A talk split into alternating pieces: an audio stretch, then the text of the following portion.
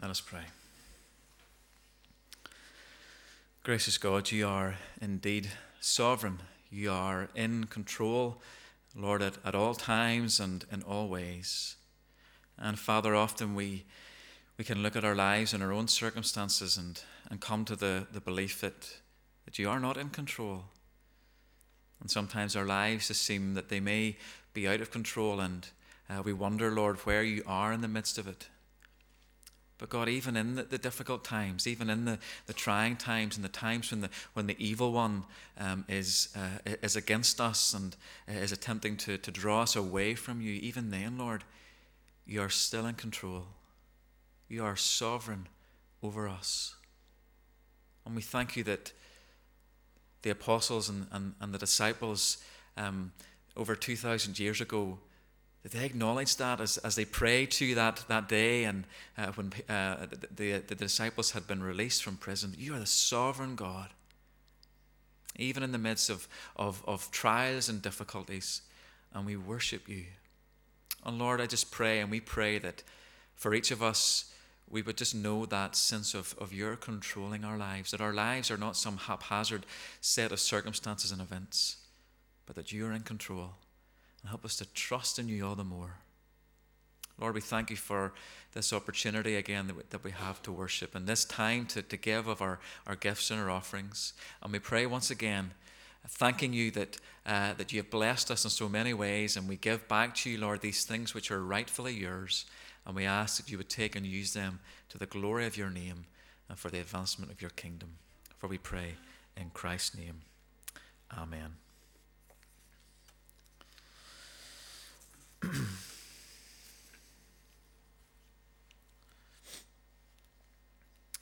Uh, Dr. Helen Roseveare, uh, who was a missionary to Zaire, tells uh, the following story. She writes A mother at our, our mission station died after giving birth to a premature baby. We tried to improvise an, an incubator to keep the infant alive, but the only hot water bottle we had was beyond repair. So we asked the children to pray for the baby and for her sister. And one of the girls responded, Dear God, please send a hot water bottle today. Tomorrow will be too late because by then the baby will be dead. And dear Lord, send a doll for, for the sister so she won't feel so lonely. And that afternoon, a large package arrived from, from England. And the children watched um, eagerly as, uh, as, as it was opened, and much to their surprise, under some clothing was a hot water bottle. And immediately the girl who had prayed so earnestly, she, she started to dig deeper, exclaiming, If God sent that, I'm sure He has also sent a doll. And she was right. And the Heavenly Father, so He knew in advance um, of that child's sincere requests. And five months earlier, uh, he had a, a ladies' group in a congregation um, uh, put together some packages to send out and included uh, both of those very specific articles. And the point of this story and the point of, of our text this morning is one and the same, and that is that prayer, prayer works. Prayer works. Now, if you cast your mind um, back to the last time we were looking at Acts, you will remember how Peter and John have been, have been taken by the religious authorities. They have been questioned and released, and they've been warned not to speak or to preach in the name of Jesus. And immediately after their release, we read how, and Laura read it for us earlier, we read Peter and John went back to their own people and reported all that the chief priests and elders had said to them. When they heard this, they raised their voices together in prayer to God. Sovereign Lord, they said, you made the heaven and the earth and the sea and everything in them. Just as a, as, as a way, I wasn't aware what the, the girls were going to sing during, during the offering, and uh, it just ties in lovely with that, uh, with that passage from, from Acts, a sovereign Lord. And from this, this episode in Acts, which is a clear demonstration of what the church was, we learn what the church must also be today that it must be a praying fellowship. Now, there's a pattern in this, but before we look at the, uh, the pattern of prayer found in Acts 4, we need to say something um, about prayer uh, in a more general sense. Firstly, prayer is a privilege. It is a privilege and it, it is not an obligation. Very often we can view prayer as something that is tedious, perhaps, something that may even uh, appear to be, to be burdensome. Sometimes we try to pray and we can't find the words to pray, so we just give up. And we give up because it has become a burden. But prayer, prayer is one of the greatest privileges given to us by God. Think of someone who you greatly admire. It might be your, uh, your favorite author, living or dead, your favorite author or musician. It might be uh, a sports person or um, a singer, or it might be a, a historical leader or character. Now imagine that you had the opportunity to meet with them.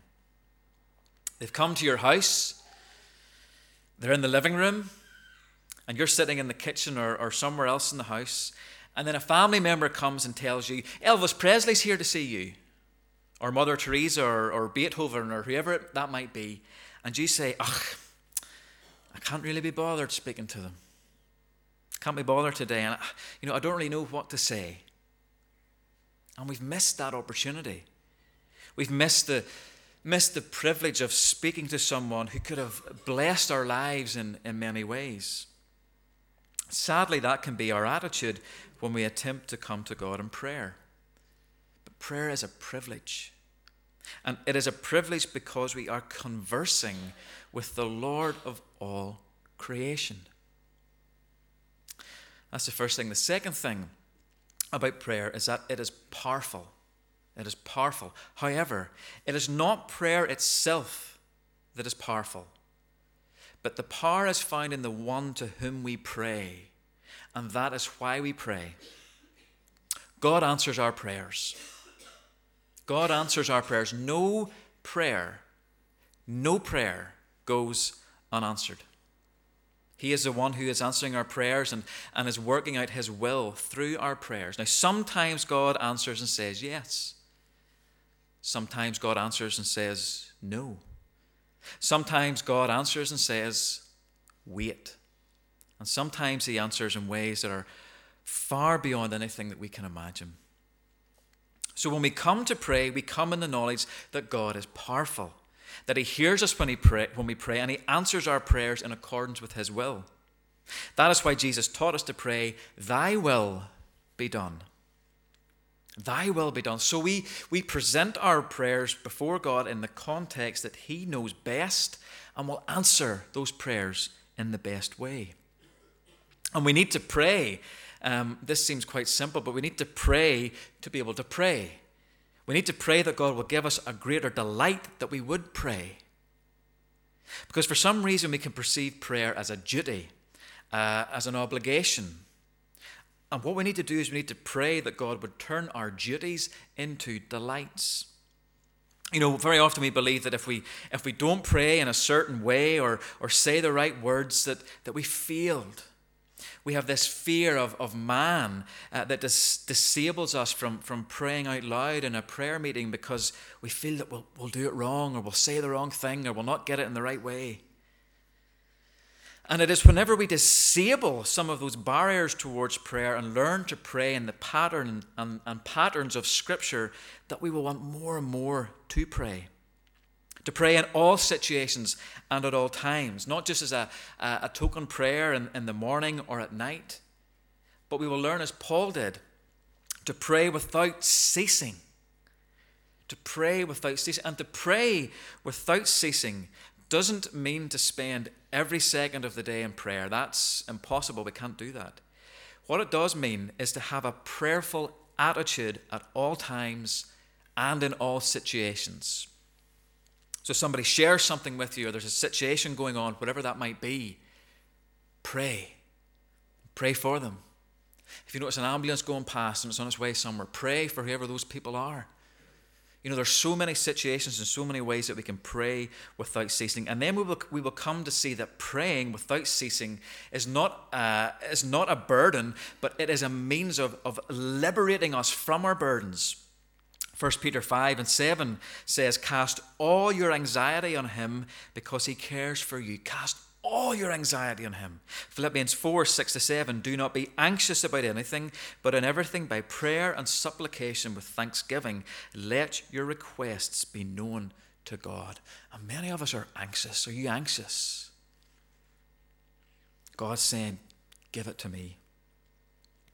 So, to help us work through some of, uh, some of these things, let's, let's look at the church's pattern of prayer um, as we see it in, in Acts chapter 4. Again, we read On the release, Peter and John went back to their own people and reported all that the chief priests and elders had said to them. When they heard this, they raised their voices together in prayer to God. Sovereign Lord, they said, You made the heaven and the earth and the sea and everything in them. On most occasions, um, when we come to prayer, um, we can come with a list of things. It's, a, it's a, like a shopping list of things to present before God. But the early church began their prayers by extolling the sovereignty of God. They praised him for who he is. And this too should be, should be our pattern. Because as we come to prayer, we come to the one who is sovereign. We come to the one who is in control. We acknowledge not simply what God has done, but we acknowledge who He is. And as we do that, it gives us the peace, that overwhelming peace that He has uh, the power to answer our prayers in accordance with His sovereign will. The second thing we see is that when the early church prayed, they quoted Scripture. We read, You spoke by the Holy Spirit through the mouth of your servant, our father David. And this is a quotation from the Psalms. Why do the nations rage and the peoples plot in vain? The kings of the earth take their stand, and the rulers gather together against the Lord and against his anointed one. What they do is they quote directly from Psalm 2, verses 1 and 2. And the reason I believe they do so is because it is a psalm that has been fulfilled in what they have just now witnessed. They have witnessed uh, the raging, uh, they've witnessed the, the nations raging and, and, plotting in vain against the, the Messiah. They've witnessed the rulers uh, standing against the Lord and against his anointed one. In fact, they, they witnessed the anointed one being crucified by those same rulers. And what they do is they use scripture to ignite their prayers. They also use scripture because it helps them to have structure to their prayers. They don't have to and this is a fear that we have. They don't have to spontaneously pray and, and make something up on the spot. They pray God's word. And that living word ignites their prayers. So try that. The next time you come to pray, and perhaps you're struggling to pray and to find the words, take one of the Psalms and read aloud. And read it aloud. Read aloud a portion of it. Then allow its truths to guide you in your time of prayer. The third thing we see is that they prayed for God to act. Now, Lord, consider their threats and enable your servants to speak your word with great boldness. Stretch out your hand to heal and perform miraculous signs and wonders through the name of your holy servant, Jesus. And in this prayer, what they are doing is requesting of God the strength to face up to trials and challenges, namely, uh, namely those that will come from the Sanhedrin. And the significance and the truth of this is, is so important for the church and for individual, for you and I, for individual believers to grasp. They do not pray to God and ask Him to take away their burdens or problems. But instead, they ask Him to give them the boldness and the power to stand against them and in their situation, that was asking for the, the boldness to, to speak the word of God and that, that God would, would perform uh, more miracles through Jesus' name, such as the healing of the lame man at the temple. And the principle still applies for believers today. We must pray that God will, will give us whatever grace we need in our situations to speak His word and to be a blessing to others, just like we prayed with the children earlier on. You know, maybe uh, you're here this morning and you're dreading tomorrow morning and going to work, quite simply because you hate your job. Maybe you find it difficult to, to get along with, with work colleagues. Maybe you've prayed that, that God would, would help you to find another job. But perhaps that isn't His will for your life. Maybe His will is that you would, you, you would be His servant in that workplace, that your witness would, would, would impact somebody for the glory of the gospel. Maybe it's in your relationships. What if you're single and have, and have prayed to God to, to help you find somebody, and, and it seems that he, he just keeps closing that door? Perhaps that is not your, His will for your life. So you need to start praying and asking Him what your singleness at this point can achieve for His glory. Maybe you're in a relationship and it's, it's not going as you had hoped it would, and you, you pray to God and, and ask Him to, to change your, your, your partner or spouse in some way. But perhaps that is not God's will, and the change that is needed is in your life. You see, the apostles prayed, not my will be done, but your will be done. They prayed selflessly that, that in their lives that, that the gospel would be seen. They did not pray that they would live comfortable, happy lives. And the fourth thing we see is that they prayed together. They prayed together. There was, there was unity among the believers. And when God's people meet to pray, God can do wonderful things amongst them. A few weeks ago, a number of us met on, on Good Friday evening here in church um, to spend some time in prayer. And God visited us. He visited us. We, we experienced the blessing of His presence through the, the power of the Holy Spirit. In fact, He gave uh, to some of us pictures in our minds that are significant for where we are in our walk with God. And some of those folks have shared those with me. God visited us, and it is a beautiful thing. And my prayer is for more of it. It is for the church to, to break out in spirit anointed prayer that we would see miraculous things done in our time. But instead, we say, ugh, I can't really be bothered. Plus, I wouldn't know what to say. We have the God of all creation available to converse with, but instead we try to do things in our own strength. The final thing we learn is that when we pray in the will of God, we will be filled with the Spirit of God. After they had prayed, the place where they were meeting was shaken, and they were filled with the Holy Spirit and spoke the word of God boldly. The shaking was, uh, was a clarification that God had heard their prayer and answered their prayer. God answered their prayers, and they were filled with the Holy Spirit. And we too can be filled with the Spirit. We too can see mighty things done in the name of Jesus, but we must have the willingness to come totally dependent before the sovereign God before the one who is in control. And let me just leave you with one thing, um, if, if, if anything else. There is a prayer that we pray, and when we pray, God always answers with a yes. Always answers. And that is a prayer of repentance. When we pray, repenting of our sins and asking God to take our sins, that we acknowledge that there is nothing that we can do that we see Jesus hanging on the cross, bearing the weight of our sin. We acknowledge that. We believe that Christ was raised from the dead.